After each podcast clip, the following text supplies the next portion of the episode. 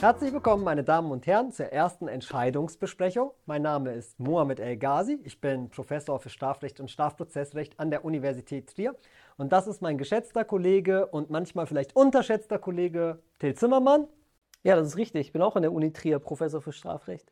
Und äh, wir haben uns vorgenommen, weil wir auch begeisterte Use-Leser sind, dass wir uns ab und an mal eine Entscheidung aus der Use vornehmen und diesen Fall uns dann zusammen anschauen, diese Entscheidung uns zusammen anschauen. Und wir haben uns diesmal eine Entscheidung des zweiten Strafsenates vom Juni 2021 vorgenommen, die wir mal miteinander diskutieren wollen und ihn ein bisschen ja, an, antragen wollen. Till, du hast den Fall vorbereitet. Also in dieser Entscheidung ähm, ist unser Protagonist der A. Da spielen noch andere Personen eine Rolle, aber der A spielt die Hauptrolle. Und unser A, der ist ähm, ähm, jung, äh, dynamisch, arbeitslos und privat insolvent.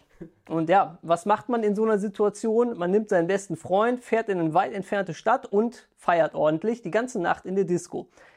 So, wenn man jetzt fertig gefeiert hat, muss man morgens natürlich wieder nach Hause kommen. Und was macht man dann? Man ruft sich ein Taxi, also steckt der A zusammen mit seinem besten Kumpel, dem B, in das Taxi ein. Der Fahrer des Taxis ist der C und A und B sagen dem C, so, fahr uns mal schön nach Hause. Das macht der Taxifahrer dann auch.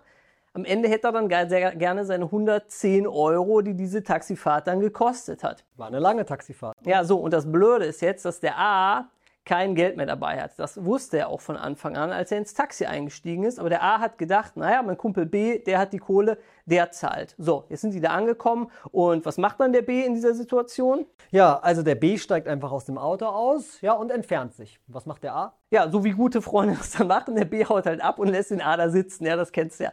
Und äh, dann sitzt der A blöd da und der Taxifahrer will dann von ihm die Kohle haben. So, der A hat natürlich nichts und sagt erst, äh, ich kann später zahlen, ich kann dir mein Perso zeigen, aber der Taxifahrer, der lässt sich auf die Sache nicht ein und bedrängt dann den A irgendwie zu zahlen oder er sagt, und hole ich jetzt die Polizei. So, und der A sagt, nee, das will ich nicht und sagt dann dem Taxifahrer sinngemäß, so, du verpiss dich jetzt, sonst hau ich dir einen auf die Fresse.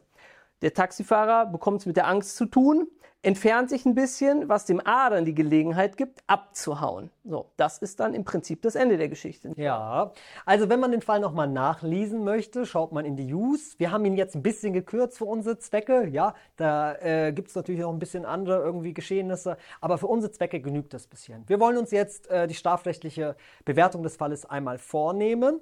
Ähm, wie viel Komplexe würdest du jetzt äh, diesen Fall einteilen? Es geht jetzt nur um die Strafbarkeit von A. Ja, zwei Tatkomplexe würde ich mhm. sagen. Nämlich zum einen äh, das Geschehen im Taxi. Der A steigt ja schon ein, lässt sich nach Hause fahren, in dem Wissen, dass er kein Geld dabei hat. Mhm. So, und dann eben die Geschichte, nachdem die Taxifahrt beendet ist und es dann ähm, außerhalb von dem Taxi, muss man sagen, dann zu diesem mm, ja, Wortgefecht zwischen dem A und dem Taxifahrer kommt. Das würde ich äh, in zwei verschiedenen Tatkomplexen erledigen. In der Tat. Im ersten Tatkomplex die Taxifahrt. Na klar, man denkt hier an Betrug, ja.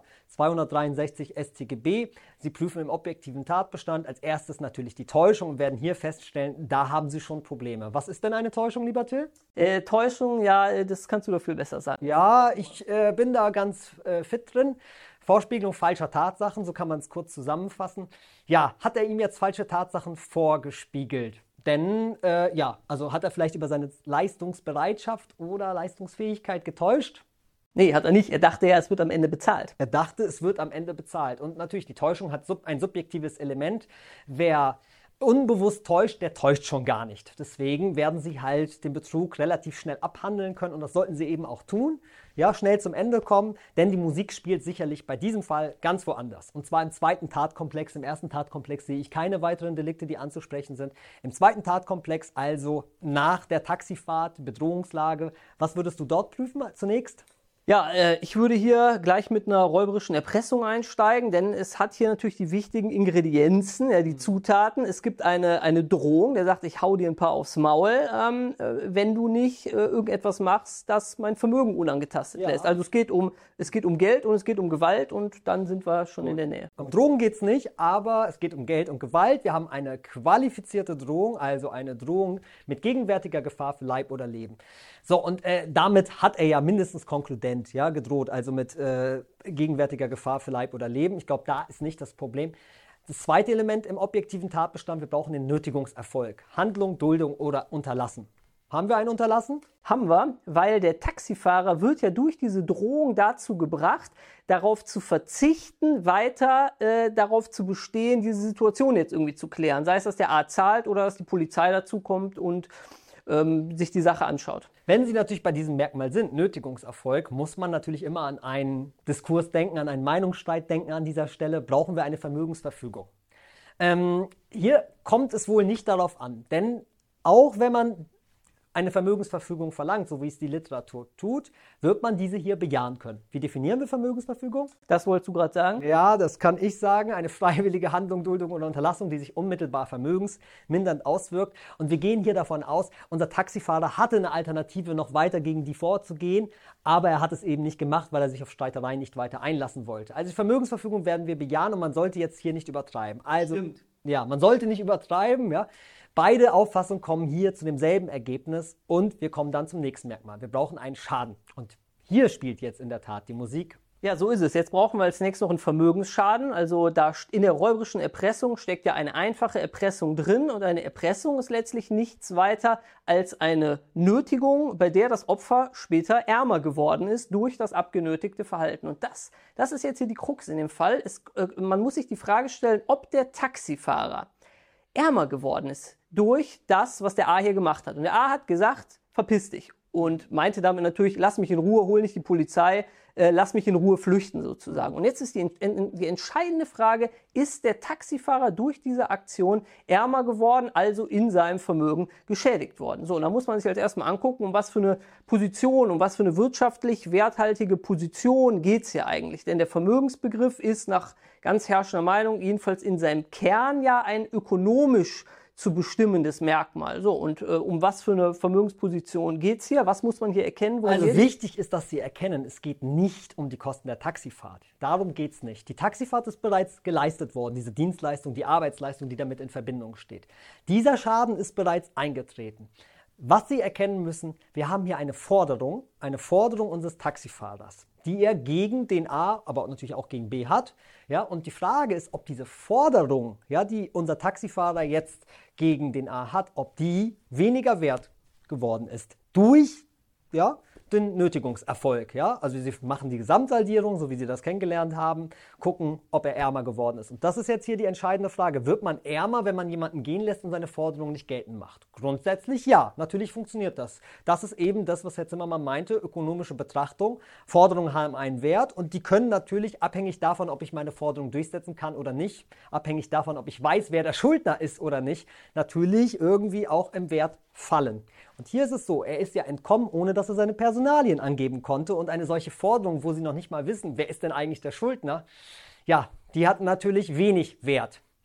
Das ist grundsätzlich hier äh, die Begründung dafür, dass man in solchen Fällen einen Schaden annehmen kann. Wir haben hier aber ein Sonderproblem in dieser Konstellation.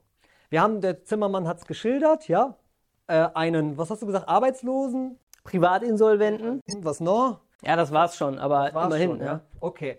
Gut. Also, du musst sehen, ähm, eine, klar, die, das muss man kein zivilrechtlicher Experte für sein, um zu wissen, dass die Forderung durchs Wegrennen natürlich nicht verschwindet.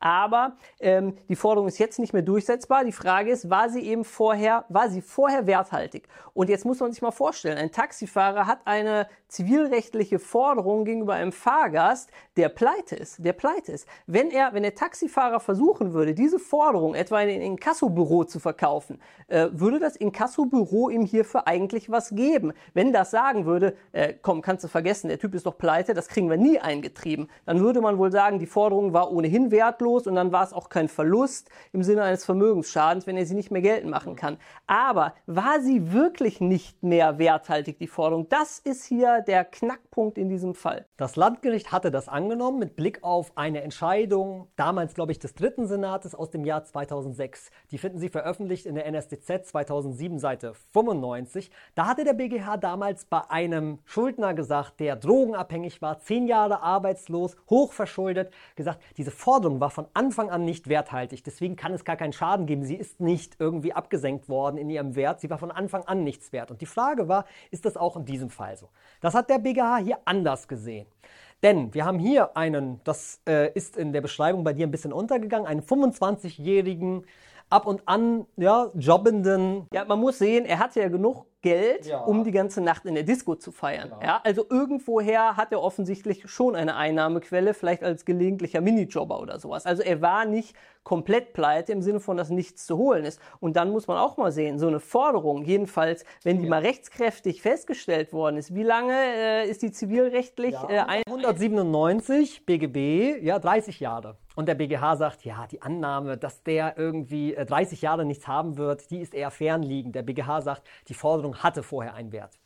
Und deswegen kann man auch einen Schaden erleiden, wenn man den Schuldner jetzt flüchten lassen muss und die Möglichkeit verliert, seinen Anspruch geltend zu machen. Deswegen kommt der BGH jetzt zum Ergebnis, wir haben einen Schaden. Ja, lange Rede, kurzer Sinn. Die Forderung war noch werthaltig, ähm, da er sie jetzt verloren hat, in dem Sinne, dass er sie nicht mehr realistischerweise eintreiben kann, hat hier der Taxifahrer einen Vermögensschaden erlitten. Und damit sind wir auch mit dem objektiven Tatbestand durch. Und das ist hier der zentrale Punkt dieses Falles. Ja, natürlich muss man die Prüfung fortsetzen. Sie kommen in den subjektiven Tatbestand. Sie prüfen das, was Sie üblicherweise prüfen bei der Erpressung und hier in dem Fall räuberische Erpressung. Erpressung. Sie brauchen eine Bereicherungsabsicht. Sie brauchen Rechtswidrigkeit der Bereicherung, Stoffgleichheit und Sie brauchen selbstverständlich den Vorsatz. Jetzt auf unserer Folie sehen Sie das hier so aufgebaut.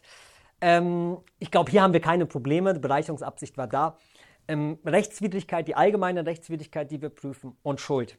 Natürlich müssen Sie gucken, was für Delikte kann ich noch prüfen. Natürlich werden die Studierenden denken, gut, wenn es hier um äh, Nötigung, also wenn es hier um qualifizierte Nötigungsmittel geht, denkt man auch an die Nötigung. So ist es. Eine Nötigung, eine einfache Nötigung nach 240, dann ist da auch eine Bedrohung mit drin nach dem äh, jetzt neu gestalteten Paragraph 241 StGB. Aber also das ist da mit drin, keine Frage. Würdest du es in der Klausur noch irgendwie ausführlicher thematisieren? Also im Rahmen der Gesetzeskonkurrenz treten diese Delikte zurück. Ich bin der Meinung, man sollte sie nicht ansprechen, ja, weil sie eindeutig eben zurücktreten und das unproblematisch. Sparen Sie Ich sich bin die derselben, Zeit. ich bin derselben Meinung, vielleicht bei Konkurrenz mit einem Satz erwähnen, aber ich denke, das war's. Das kann man maximal machen. Vielen Dank. Ja, wir hoffen, das Video hat Ihnen gefallen. Bis zum nächsten Mal. Ja, hast du mal was gelernt? Ja, du hoffentlich auch.